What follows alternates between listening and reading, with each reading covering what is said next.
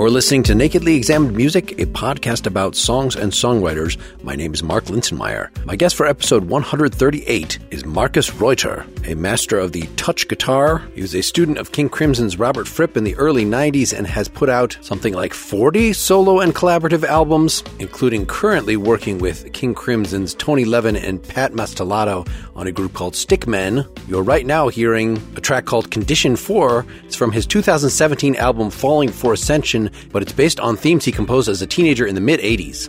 We will be talking about Swoonage, a track from The Truce 2020, credited to Markus Reuter featuring Fabio Trentini and Asaf Sirkis, then turning to Boon, credited to Markus Reuter and the Matangi Quartet, from String Quartet number 1 Heartland 2019, then turning back to 2007 with a track by Tuner, which is Markus and Pat Mastelotto. The track is called 1111 from their LP Pole, and we'll conclude by listening to a very long one, The Cult of Bibbiboo. It's by a group called centrozoon from 2001's The Divine Beast. For more information, please see markusreuter.com. For more about this podcast, see nakedlyexaminedmusic.com. And if you want to support what we're doing and get an ad-free version of this episode and every other one, go to patreon.com slash nakedlyexaminedmusic. I will have played a little bit of Condition 4 from Falling for Ascension. The album was from 2017, but I picked that because it was, you said it was based on themes composed in the mid 80s. I wanted to get some idea of where you were starting from. I guess the elephant in the room is that about every year or so, I try to have somebody from the extended King Crimson family there was something in this melody, those repetitive patterns that reminded me of the Fripp approach. You were, as a teenager, putting these together. Is that when you were in the Guitar Craft camp or something? No, this was actually uh, even like four or five years before I actually had any contact with Fripp and even King Crimson. I discovered King Crimson pretty late, 90, I think, or 89. It was funny when I discovered King Crimson, it was like I discovered my tribe. So I had already been thinking and imagining those sounds before even discovering that it's already out there in a way, in some sort of form. These compositions, like on Falling for Ascension, like all the seeds, they are from around 86, 87 when I was 14, 15 years old. And so at that point, I assume you didn't start on the Chapman stick. Did you start on regular guitar and then add the Chapman stick and then add back the tapping guitars? And now you're actually, you know, have designed some of your own. Can you say a little about your progression among instruments there? Yeah. So it was like glockenspiel, recorder, mandolin, keyboard, only then piano, like plastic keys before regular keys and then acoustic guitar on my, I had my first lesson on my 15th birthday. So that's why I remember it so well. And then I met Robert Fripp at a guitar craft course in 91, just before I turned 19. I hadn't touched his Chapman stick then, but I already knew I was very interested in it. And I had a personal meeting with Robert Fripp and I asked him about the Chapman stick. And Robert said that he was also very intrigued by it. And if he could start over, you know, if he was, you know, 10 or 15 again, he would, he would like to play the Chapman stick. And somehow that also contributed to my decision to actually pick it up and to take it very seriously. My research into the technique continues till this day. And so your first solo album I saw, Digitalis, was 1999 recorded, right? But you were doing some recording before that. I just listened to a Europa String Choir album that I believe you played on. Were you playing guitar at that point with that, or were you playing the stick? There are two Europa String Choir studio albums. The first one I'm not on, that was from 93 or so. I joined the band in 96 and then there was an album we recorded around 99, I think, which was released in 2000 on a DGM on Robert Fripp's label, and that was called Lemon Crash. That album, and that's the album I'm on, and I'm I'm already playing the touch guitar on that, like a Warr guitar, an eight string Warr guitar. Okay, I thought I heard that sound. All right, yeah, yeah. So you discovered the Warr guitar around 1997. I see in 2008 you designed your own 8 and 10 string guitars. What is the advance? What is the difference between the Warr guitar? In other words, it's a touch guitar, sort of based on the Chapman stick, but more trebly, to what you're playing now? The best way to describe it to a layman is to say that really rather than going into technical details, the instrument that I designed really completely comes from the technique. So the instrument is built around the technique, where with earlier instruments, it's a little bit of the instruments have this character of still being inventions, let's say. And then the technique has to be kind of like generated for the instrument. And with my instrument, I already had like a really, really deep insight into how these instruments work or can work, let's say. And then I built the instrument. Well, I didn't build, you know, I designed it, but I built it with a luthier, with really a traditional guitar builder in uh, Austin, Texas. And he basically created this with me, this traditional guitar instrument, which was perfectly adjusted to what I had discovered about the, the playing technique. Basically, it's represented in the details, like in how the instrument balances in front of the body, but the details like the degree of roundness of the fretboard, the shape of the neck, and stuff like that. All of that plays a really, really big role once you get into a technique as fine as touch style. And is it also just the location of the pickups or had that already been kind of established? Where is the sound actually picking up on the instrument? Yeah, no, it makes a huge difference. Exactly. And like I came up with this idea in traditional guitar building, it's normal that you angle pickups, right? But for example, that hadn't been done before on touch instruments because with a touch instrument that covers the whole possible or sensible range that you can get with strings, like from a very low note to a very high note, you need to make sure that the pickup is balanced and that the thin strings sound as full as the very thick strings. And so there was a lot of trial and error and a lot of thought that went into making this instrument like really as good as it gets. All right, so we're going to get pretty quickly here to Swoonage, a track from The Truce, a 2020 album with you and Fabio Trentini on bass, Asaf Sirkis on drums. This is about your 40th or something album. Do you even keep count? No, I don't. I don't keep count. You know, no. a bunch of solo albums and a lot, a lot of collaborations of various sorts. Can you say anything about your approach? I picked the shortest song on here. It actually sounds from the beginning the way the atmospheric sort of fade in. Was this an edit from a larger jam? No, it was actually played exactly the way you hear it. This was like, uh, Truce is really a big surprise to me. It's the one album that kind of showcases me as a player. Like it's the first time that I kind of like allowed that angle because normally I see myself more as a, well, as a composer, as a creator of sound, as a producer. And with this album, Leonardo Pavkovic of Moonjune Records, who had worked with me for quite a while with Stick Men, because he's the booking agent for Stick Men, and he travels with us on tour doing the merch. And he, he said, Markus, you are an amazing guitarist. We need to show people. You need to present yourself from that angle. And didn't really feel comfortable about that. But there's this series of recording sessions that Leonardo organizes in Spain, usually happens every year and I invited Fabio, who's an old friend of mine, also a touch player and bass player. And he's just an amazing musician. I, I thought, okay, like if I'm ever going to do something that showcases shredding, I want Fabio to be there because he is such a solid, melodic, beautifully inventive, like just like musical player. And so that I and Asaf could go crazy on top of what he played. And this recipe or this idea really worked out beautifully. And Truce came out as I don't think I've ever played like that before in a musical situation. You know, maybe when I'm practicing at home. I don't know. It's really a very special kind of uh, shredding uh, and melodic playing. And it's sort of what I'd always imagined I would do at some point, like create convincing musical pieces purely from improvisation. And I've, I've done that before, but not letting me be as furious as I was on this re- recording. Swoonage is kind of like the other side. It's kind of like the soft track. That's the one for the ladies.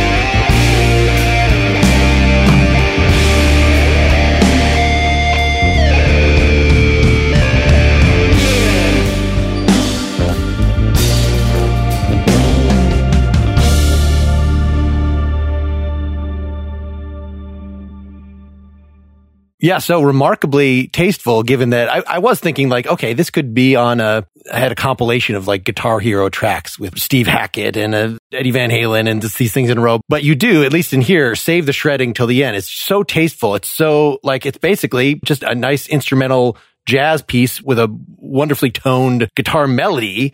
And then eventually you let it open up a little bit that's kind of my whole thing is that some of my friends they call me like the melody meister because like the melodies they just flow out of me uh, in improvisation but also in composition you know? It's just like melody really is my thing and you know for the more experimental stuff and there's a lot of it i'm sort of like forcing myself out of that role somehow to be as melodic. And like swoonage is, is a great example of it's improvised totally improvised. There's no pre-planning on my end at all. Just, you know, Fabio's bass riff, you know, like, you know, he played that to us like a minute before we started recording, but that was all we knew.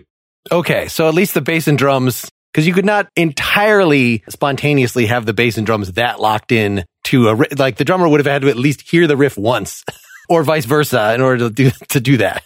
Yeah, exactly. And we both heard it. Well, like we all heard it a couple times. And we also like this was special also to that album, even though it's completely improvised. It's played to a click. That was kind of like part of the concept. I wanted everybody to be on the same page somehow so that everything else could be totally free. But at least we have that one reference point, like, like a click.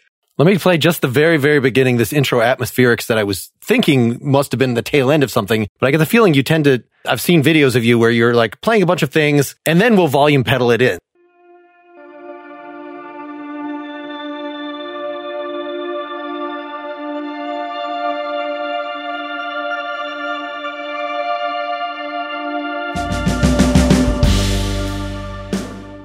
Right? Just the fact that we have about three distinct notes that are coming in kind of at different spots. Is that just that you can kind of volume pedal one note and then that is going to continue because of the effect you have to set up while you do the next one and the next one to set up this layer? Exactly. I mean, we're talking about Truce, but also in Stick Men and and all my all my other projects, I basically also play a second role, which is like a second keyboard player, you could say. I have my very own setup on my laptop, which acts as a device for looping. And so you heard those first few notes there, and yeah, those are played live, and then they get fed into the laptop, and I can mangle them, and I can make them sustain, can make them organically interact differently as things kind of grow. It's sort of like a separate signal path to the guitar signal. Like for this kind of improvisation, like when you listen to jazz rock trios, I mean, if it's like with an organ, then you have like, you can have chords and stuff.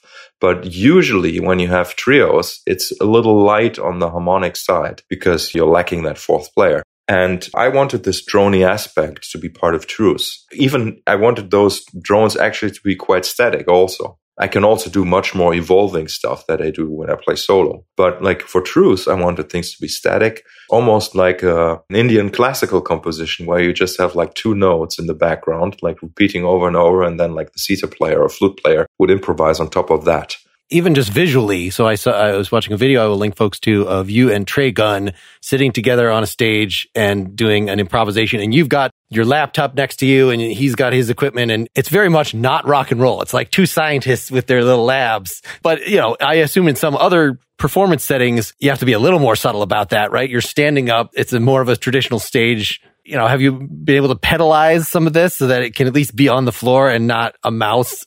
Oh yeah, it is. With Stick Men, for example, which really is very much rock and roll, very loud, very powerful. I do still have the laptop on stage, but on a stand, and I can operate it with my right hand, even though like while I play notes with the other hand. That's kind of like the biggest challenge is how to control the modern technology. And I found like this approach to use one hand on the keyboard better than having like more stuff on the ground. I was also surprised with this one, just that that intro was so quick that the bass and drums with the initial lead lick come in so quickly that I, so many of your songs are one, one of my early touchstones for this kind of stuff is Pink Floyd, where they would just have the dreamy section. And then eventually the band would come in and kind of saw away. Well, this is exactly what goes on here, but it's so compressed. What, 12 seconds? So that was just because that's the nature of this project that you were really trying to tighten it up and make it not a sprawling. Yeah, exactly. Like my whole idea was to not have any blank moments there. The idea is like I wanted to be able to capture an atmosphere very, very quickly, like you say, like 12 seconds or even less,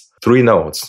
And then drums and bass kick in because we know what the riff is, let's say. And then we have the temp wave, the click in our ear. So it's easy to know where the one is. So there's no searching. And that was really um, special about this project. Also, if you listen more to the longer tracks, you can see there are actually sections. So sometimes there are like immediate changes or sudden changes, which also surprised me, you know, listening back to it. Well, this one, at least you've got the two distinct sections. I was kind of actually surprised you didn't bring the, so this initial thinner guitar sound, but you know, it's nice reverse reverb and things swirling around, but it's a more tinny sound than what the solo that you settle on for most of the song. That that's just there for a little bit at the beginning. I was kind of surprised it didn't come back at the end. Can you say a little about, you're deciding on the fly, okay, I'm starting the solo, I'm doing this nice melodic riff, but then within 30 seconds, you know, within a minute, okay, then forget that.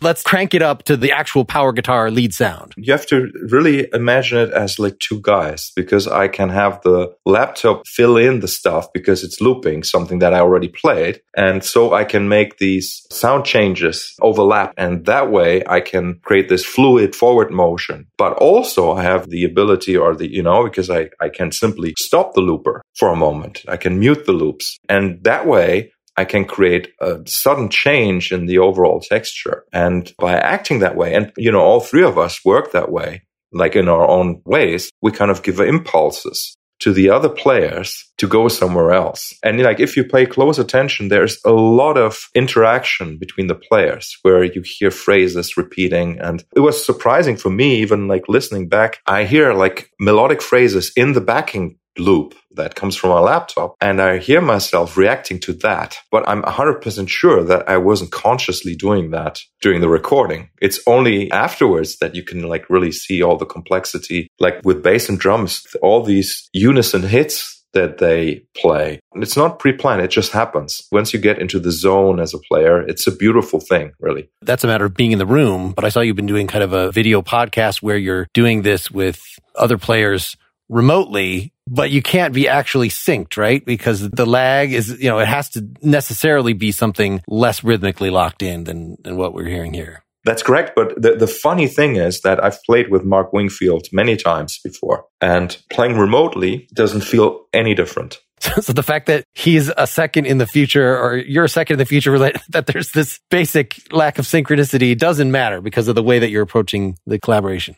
I think it's because there is this feedback loop that you're getting listening to the other person and the other person listening to you somehow. It can't be described by, with words, actually. But there is like some sort of magical connection then. Yes, I mean, if we wanted to try to play in time together, if we would approach it with that mindset, it would be frustrating, I guess. But by not even attempting to do that, things lock into place just the way they would if we were in the same room. It's really fascinating. Well, it's like a conversation. Uh, you know, the fact that we're on the internet now does not affect anything. You know, maybe we might start saying something at the same time. You know, there might be a little lag issue, but for the most part, not. I've had many instances during the pandemic of large groups on different Zoom locations trying to sing happy birthday together and how hilarious. Just start yes. and don't listen to anybody else. Just plow through. you know that the way that these voice transfers work, voice over IP, is that they kind of like slow down and speed up the sound occasionally just for things to kind of appear as if they are synced. And obviously with pitch sound, that doesn't work so well. But I think we're getting closer to things like this being like possible. Like I think in the near future, like the latency will be low enough to, so that people can actually play together without having, you know, to delay things. I know there's already technology out there that does that where both party signals are being delayed by 10 seconds or something. And then they can ensure that they're in sync somehow. And I don't know how it works, but it's already out there. well, then you're not definitely not reacting to anything. For the listener, they will be in sync. Well, let's get back to Swoonage for just a little more. I want to play a little bit from, so this is about a minute and 30 in in the middle you've kind of just started the main guitar solo i wanted to talk about your sense of lyricism here let's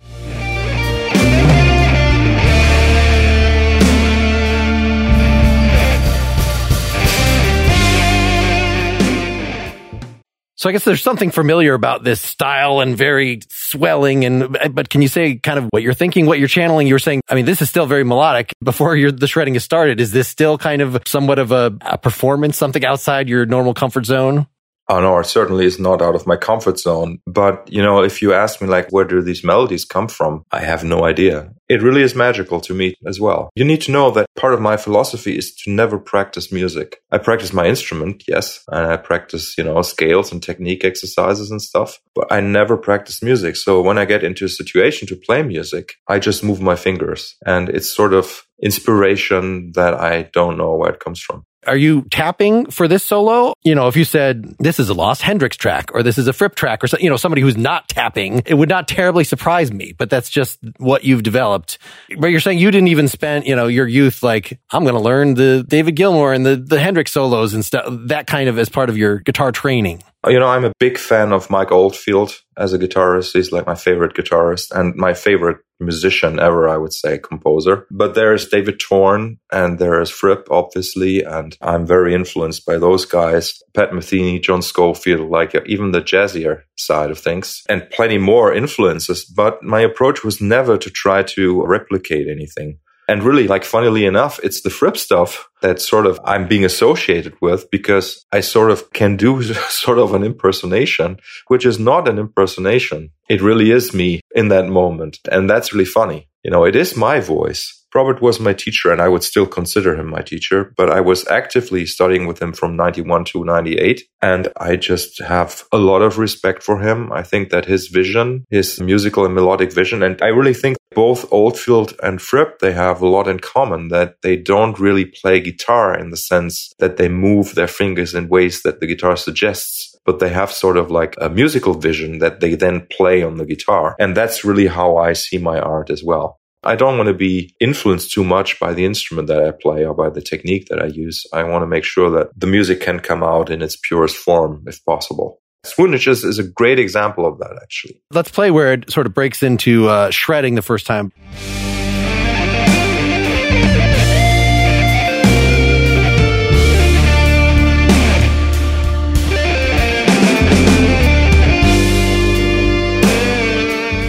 Which it kind of sounds like you're still tracing the same melody, but just let's add a bunch of little trills to get from one note to the other. You know, that it could still have the same downward motion or upward motion or something without the extra, but let's just add a few calisthenics in there just to, to make it more exciting. In a way, I see it a little bit like a fractal thing, right? Still playing the same kind of overall shape, but then within that, playing the same shapes again, but faster. It's sort of ornamentation, I would probably call it. Like the ornamentation gets more complex as it goes from like a simple melody to shredding right? But I would say that the shredding as well, for me, it was never satisfying to just do like a twiddly bit.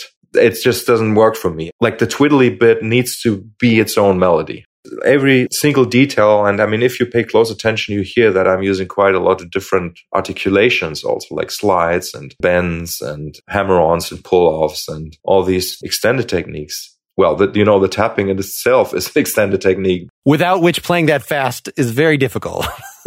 yeah, but you know, for me, it's a little bit like, again, like going back to Oldfield, like this idea that he was mimicking the ornamentation that bagpipe players would play which is a little bit like a pull off kind of thing that you can do, like these grace notes that can be very short. Short equals fast if you put them in series, right? It's kind of like grace notes, but all those notes are as important as the notes that land on the heavy beats. And there, I think I have learned a lot from Fripp and Oldfield also, where they don't really do this thing that is like one of the major rules that people try to teach you when you're learning jazz that you should kind of land on a chord tone and stuff. There's something I don't do. Like I know what it's going to sound like if I, you know, land on the second or on the fourth note of the scale, on the sixth note of the scale. And some of those things I actually do consciously where I know that we're playing an E, but I say, okay, I never want to end any phrase on an E. Well, it sounds like we need to hear the end of the song. Let me just play.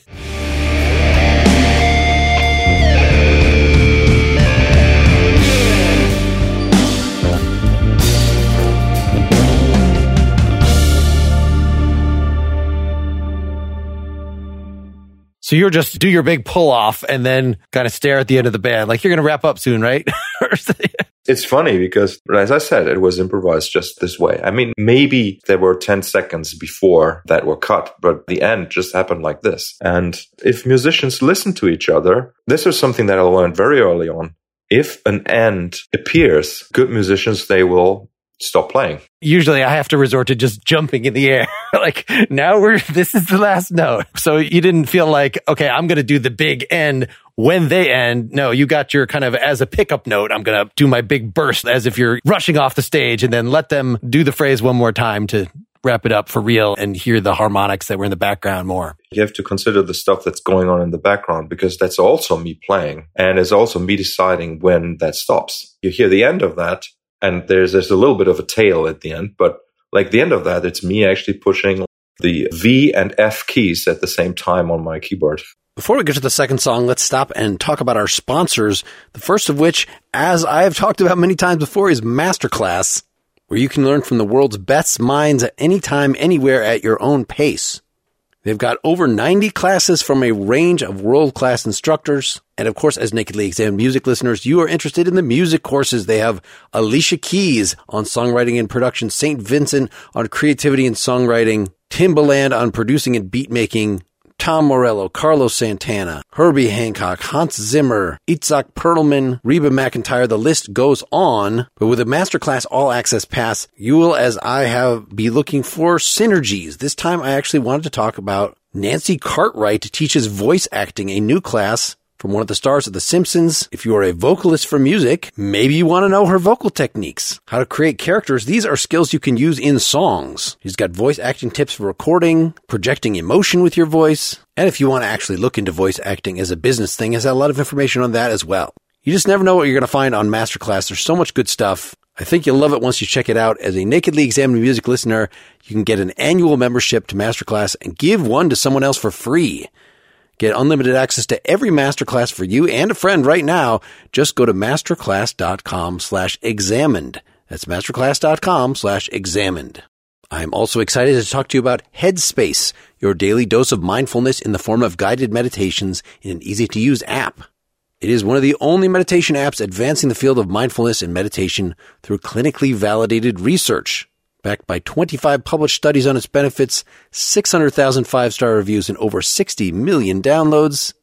Maybe this is the opportunity to finally check out meditation or turn back to it if it's something you haven't tried in a while. Headspace makes it easy for you to build a life changing meditation practice with mindfulness that works for you on your schedule, anytime, anywhere. I am just finishing up the beginner course. I have poked around in other parts of the site I really find before a performance of any sort, before a podcast, if I'm feeling stressed, overwhelmed, they've got a three minute SOS meditation and even several one minute varieties. Some of them have to do with eating to change your attitudes towards food, or there are meditations to help you fall asleep. The guided meditations using your headphones that are already in your ear so much of the time is just very convenient, works very well. You could choose the male or the female voice just doing this for the last couple weeks, I really enjoyed sinking into this ultra relaxed state and gaining skills to be able to do that at any point to just kind of regain control throughout the day. Apparently, just 30 days of Headspace lowers stress by 32%. Just four sessions can reduce burnout by 14%. So you deserve to feel happier, and Headspace is meditation made simple. Go to headspace.com slash NEM. That's headspace.com slash NEM for a free one month trial with access to Headspace's full library of meditations for every situation. This is the best deal offered right now. Head to headspace.com slash NEM today. Finally, I want to tell you about ExpressVPN because it's December. The holidays are upon us. So you can officially start watching Christmas movies. But what if you go to Netflix and discover your favorite Christmas movie is not there? Well, get ready to have your mind blown. You can use ExpressVPN to watch any Netflix library in the world. So this installs in seconds. It hides your IP from the demons out there in the internet, protects your privacy, gives you online security. You can use it on any of your devices. I just went on to German Netflix and hey, Love Actually is there if my family wants to watch that. You just open the app, hit one button to change the location, refresh Netflix. That's it. See, ExpressVPN lets you control where you want sites to think that you're located. You can choose from almost 100 countries. That is a lot of Netflix libraries. And of course, works for other streaming services.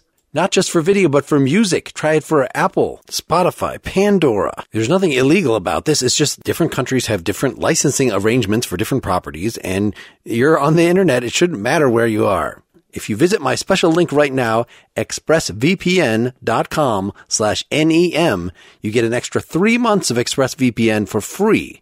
So support the show, watch what you want, get your holiday fix at expressvpn.com slash NEM. Now let's get back to the interview.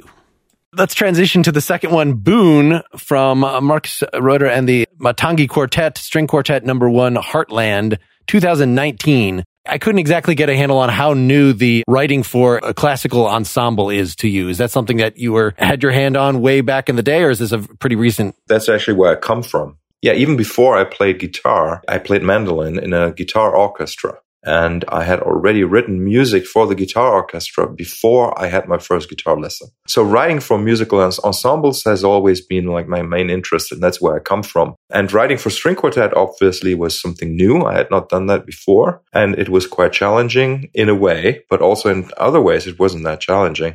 I spent actually a couple years researching string quartet music to get ready for what I wanted to do. I wanted to understand what's out there. I wanted to understand what I could be adding to that genre, let's say, to that sound body that hasn't been done to death before. And it was not my idea to write a string quartet. It was the idea by the Fisher brothers who uh, run a label, a classical music label here in Berlin and they are fans of what I do. And they said, Markus, you really need to write for string quartet. Most of the writing was not done with the sound of the string quartet in mind. It was actually done with just like very simple sine wave like sounds and like bell sounds because I wanted to have a more puristic understanding of what, which pitches I'm using rather than already projecting onto the sound of the string quartet. And that turned out to be a really fruitful approach. Boon is the first track of the string quartet, which is kind of like seen as a, you could say it's a song cycle. You know, it's even, you could even say it's a concept album. And it's very interesting because it has this really short motif that gets repeated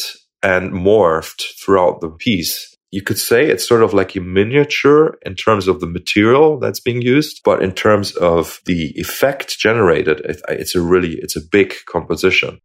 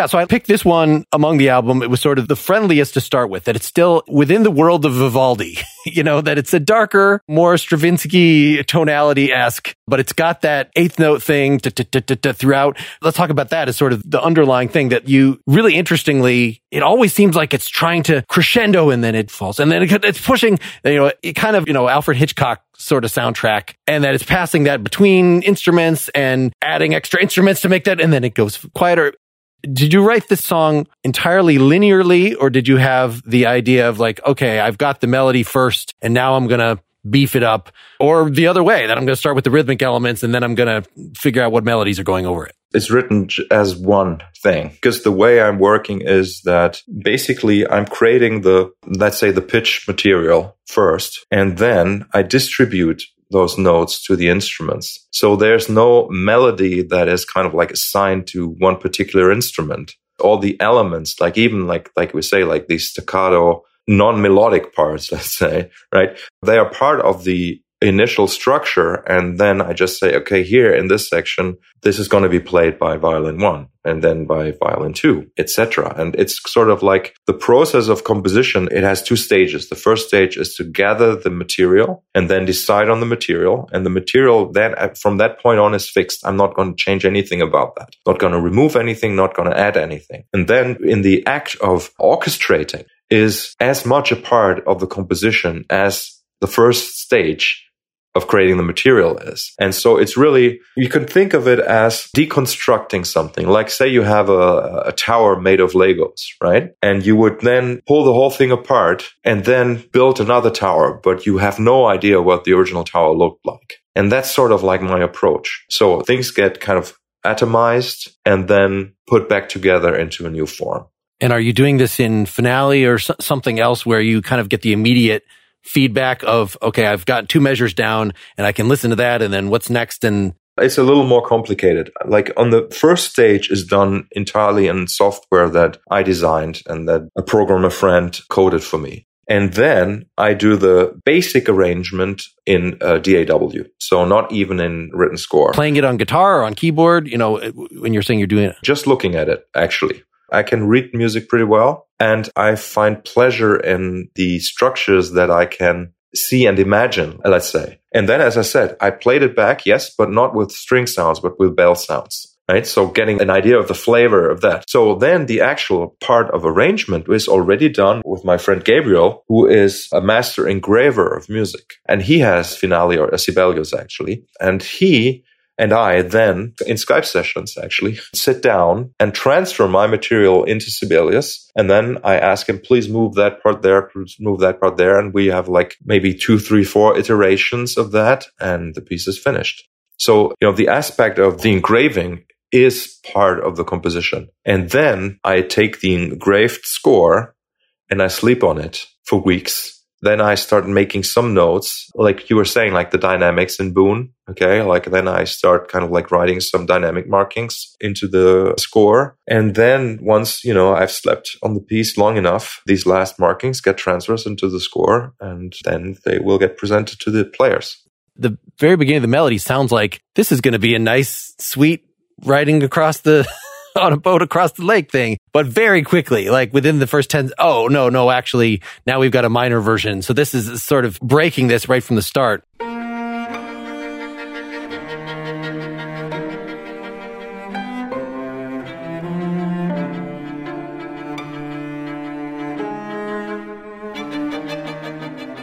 And I understand what you're saying then, that mostly it's the cello doing the melody, but then occasionally it passes it to the viola or something, but then it quickly goes back. Like it's sort of unexpected that it has this gravity that it keeps wanting to stay pretty low in pitch. And even if it bursts to the violins for a second, no, it's going to just go right back down. Yeah, that's how it turned out in this case. Could have been completely different. that's what I find so fascinating about the process of, of making music, of composition in particular, that at any point you can take a different fork in the road. But sort of like the musical material suggests how it wants to get out there somehow. So the way you you vary the eighth notes is instead of just it's you know that you're changing the rhythms in there as well as which instruments are playing it. I guess I was very surprised at some of the punctuation that you put just to break up the song. So here I'm about a minute five in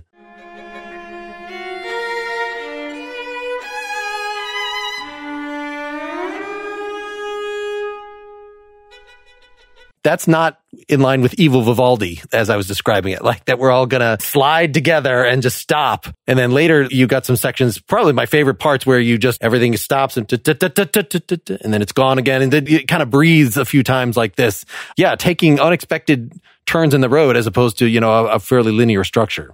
This section that you just mentioned there, that is the only measure in the whole piece, so the whole album, where one measure is repeated. okay. Everything else there's no repeats. This whole idea that people have of tonality and time signatures doesn't exist in my current understanding of music anymore. Like if I'm writing for a Stick Men, yeah, right? Then then it's kind of like a riff and the riff has a certain time signature and stuff. But with the string quartet, it's really about the length of the phrase and also how the phrase wants to change its length. This is something you can also find in Boon. You will notice there is always the same motif, but it's being morphed in ways that are not just on the pitch level, but also rhythmically. And the note durations, they contract and they stretch out. There's so much detail in this that even I'm not aware of, and I'm even actually not interested in. It's just that I know that my process creates this sort of intricacies. One of the main reasons why I make music is that I want to have some exciting material, some exciting music to listen to. I'm glad you're enjoying it. You definitely do a lot of writing in your head as opposed to with your hands. I use that expression a lot, which usually for me that means melody and kind of the simpler, more earwormy, the better. And some of the things that you were doing in Swoonage fall into that category.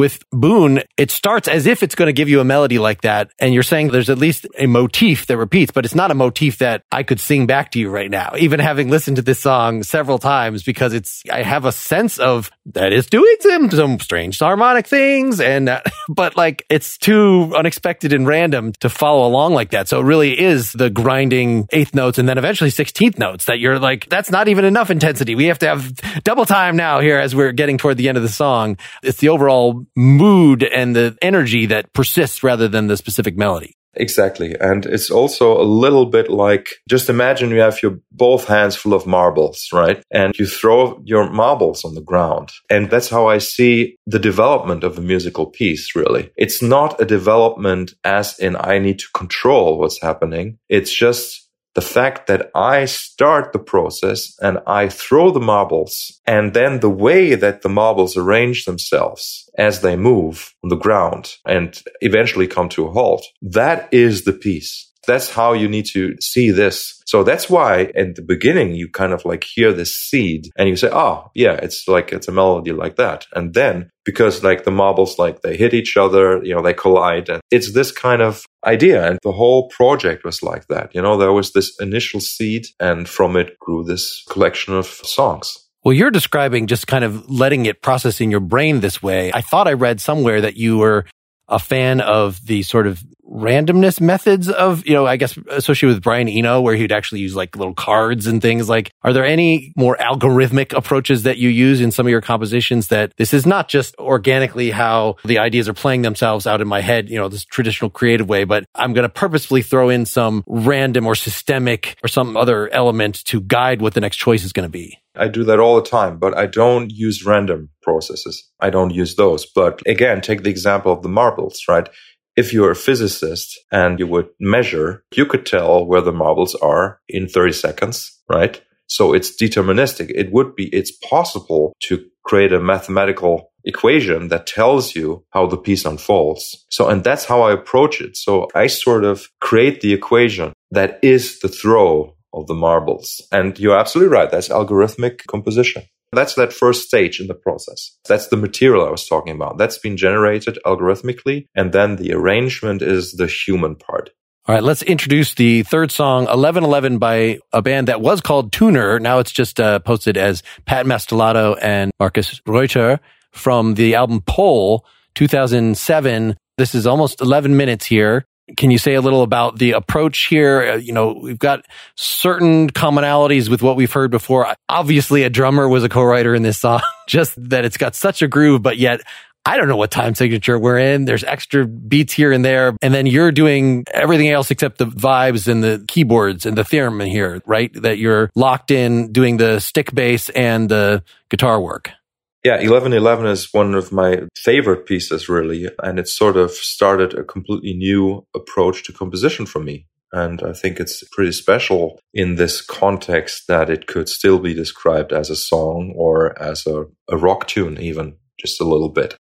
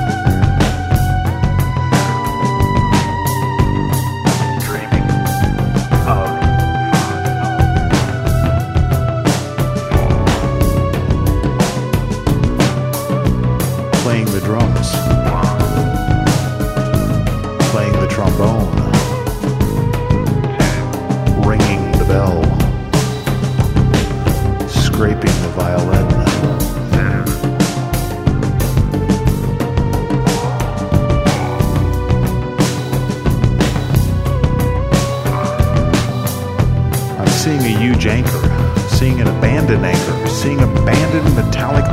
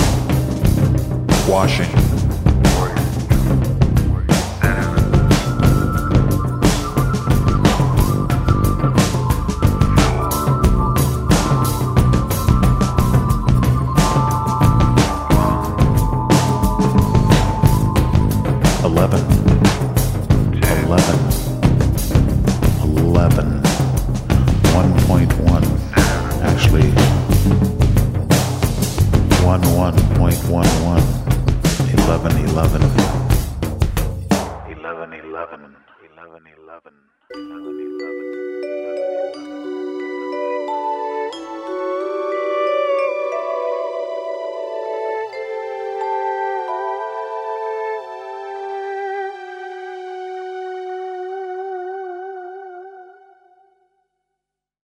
So I don't want to get too into the details on this. Can you say a little about just the overall approach of how you and Pat were putting this kind of thing together? I assume it was you two and then the vibes and things got added later, at least conceptually. Uh, starting in 2005, Pat and I spent a lot of time at his studio in close to Austin, Texas. And we really were getting into this. Like, first of all, we are like brothers and we love each other, you know, and we have such a great time working together. It really is not work when we work together. It's a labor of love, really. And we're both very interested in experimentation and finding new sounds, finding new forms of expression, you could say.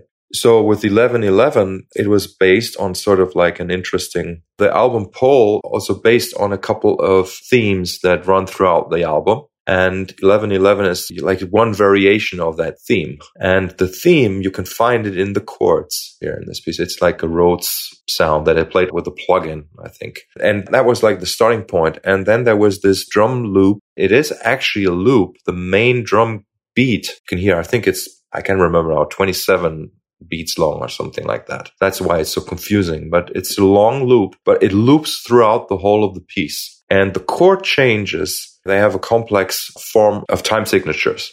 Like it's 4464 and 54 or something. I can't remember the pattern now. It's funny because it has like a verse that has a vocal, which is like an improvised lyric where we picked a few books from Pat's shelf and we opened the books and I was actually lifting up the books in front of Pat's eyes and he had the microphone in front and he was reading words and like making up these phrases from those books. And it turns out again, like to be a, sort of like magical combination, like those words with this otherworldly complex rhythm, right? With where the touch bass that I'm playing is kind of locked to the kick drum, which is also something we did intentionally. It's sort of kind of artificial sounding. And then we had these friends of ours, Pamela Kirsten and Laura Scarborough, come in and play uh, theremin and vibes respectively. And I played all sorts of strummed guitars on this. You know, I, I play regular guitar as well. And the melody in the chorus, which is purely instrumental,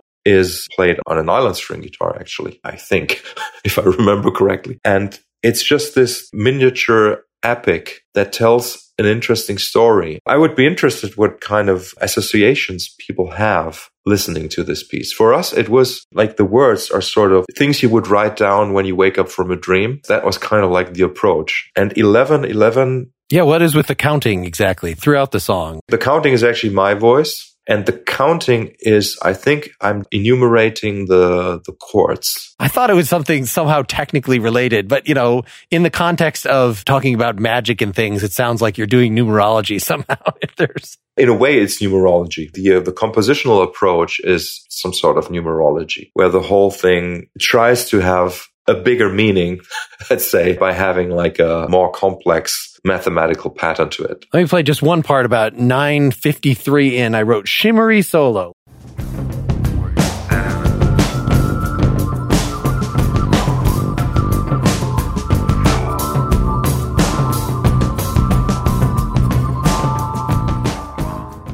What even is that? That's the vibraphone. Oh, okay. But backwards, just sliding the mallets on the on the vibraphone, and we reverse that. All right. I just assume that you have so many effects hooked up to your guitars that you could certainly do something like that with with a minimum of, of difficulty. We're going to conclude here by uh, the cult of Bibbiboo a nearly 16 minute song from the Divine Beast 2001. The name of the band is Centrozoon. Can you give a little, I guess this would be the time to, in very compactly, you've played in eh, a lot of different ensembles here. And this was, so this was the first of them that you were in this German based group with you and a keyboardist. Can you say a little about this band and, and the adventure that folks are about to hear here? So centrozoon, that's the German pronunciation, but centrozoon is uh, Bernhard Wöstheinrich and I, and we really just found each other as lovers of music and we started improvising freely together but with this setup of you know guitar electronics and synthesizers and sequences which is very much a traditional german thing like the 70s berlin school music with Ash Ra Tempel and uh, Klaus Schulze and, you know, like all those guys. And we see ourselves as a continuation of that scene, basically. And the cult of Bibbiboo was like, which is kind of like a ridiculous name, which is, was trying to come like part of what we do is that we don't take ourselves very seriously. And for a while, our approach was that we really wanted to always like find the things in what we do that we don't necessarily initially like. You know, something you need to spend time with to get used to. And like all the things that seem too familiar, we kind of put aside. And Cult of Bibbiboo was like the big breakthrough with that approach where we have had really found this uniquely psychedelic, let's say, approach to electronic improvised music. And it really is just totally wacky. And for me, it was a turning point. I mean, that really was the moment where I knew I had made a contribution to the world of music that would eventually matter. I don't know if I will ever matter or my contribution will ever matter, but it was important for me to kind of get that sense. And it was inspiring me to keep going to have found this music. Well, I really like that this one, there are other long pieces that you have that are more, you know, meditative and you kind of could. I had another guy, Laraji, on as one of my recent. He also does these sometimes forty minute, sixty minute, you know. But you could kind of take any individual. But this one really moves somewhere. I mean, you're saying this is still all improvised. You were not. I feel like someone could write a little like fantasy video or something, you know, to, to put alongside this to kind of illustrate, but you're saying this is all, you're not thinking in that, those kind of cinematic images as you're doing this. No, but the meta improvisation was always very important to us. So we wanted not just to improvise within a form or within no form, let's say, we wanted to improvise the form as well. And that's what really the cult of Bibbiboo, the whole album, actually the version on the EP, which is called the Divine Beast, is slightly edited, slightly shorter than the album version. All the pieces on that album, The Cult of Baby Bibbiboo, they are like really, we finally had figured out how to improvise the form and not to be a slave to the machine, let's say, to the looping delays or to the sequences, but where we could interactively, as we play, create these sound walls that actually have forward movement, you know, and where we can actually have sections. A little bit like what we talked about, about Swoonage, the track right? But here with Centrozoon and the Cult of Bibbiboo, it's kind of like taken to an extreme. It's machines playing, right? And that we program, that we interact with, that is the playing. And we create these sections. That was really one of my uh, musical aims. And I'm so glad that that has become a thing. And I think it has been, you know, it's sort of become a cultural phenomenon in a way that people now, you know, consider improvisation to be something bigger than just playing like over chord changes or something like that. So like the initial idea of, of more traditional jazz where the form is given, that has now been turned into something where like people improvise the form and the content. And that is very, very satisfying to me as a musician to see that that's something that people do a lot nowadays. Well, thanks so much for joining me. It was really great. I'm glad that we have this last piece to really throw people in the deep end. I feel like I chose the safest possible things, but you know, such a vast catalog, so much more time that I still want to spend in this eventually. Hey, Mark, thank you so much. And it's good to meet somebody who knows what he's doing.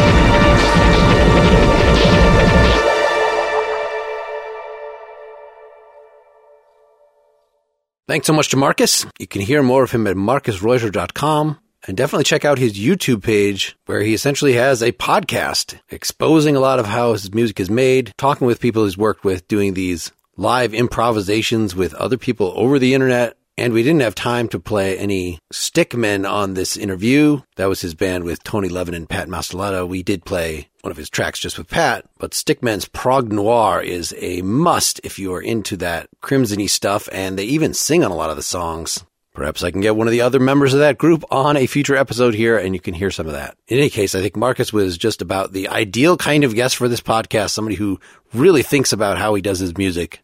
If you enjoyed that, please check out my other interviews at nakedlyexaminedmusic.com. Make sure you are subscribed directly to the Nakedly Examined Music feed. The next release here will be a special holiday thing, but I'll then get quickly to Don Ralph, the lead singer for Life in a Blender, a wonderful band, a very smart lyricist. I also just recently talked to Larry Keel, a hillbilly shredder, a really fast, flat picking country guitarist and banjo player, and a good singer songwriter, part of that progressive bluegrass tradition, if that makes sense. I hope if you really like this that you will give a nice rating or review on the iTunes store or wherever you listen to this and perhaps even support me at patreon.com slash nakedly examined music, which will give you access to the ad free feed that includes some bonus content. And if there's demand, I'm going to actually start posting the notes I take for these episodes. You might want to listen to the songs while following along to how I charted it out. But I encourage supporters, if you really want me to post those, to contact me through Patreon or reach out to me through mark at nakedlyexaminedmusic.com. You can also suggest guests, suggest yourself as a guest. Let me know any other feedback you might have on the show. Hope you're all having a wonderful December in so much as this is possible. Keep on musicking. Until next time, this is Mark Linsenmayer signing off.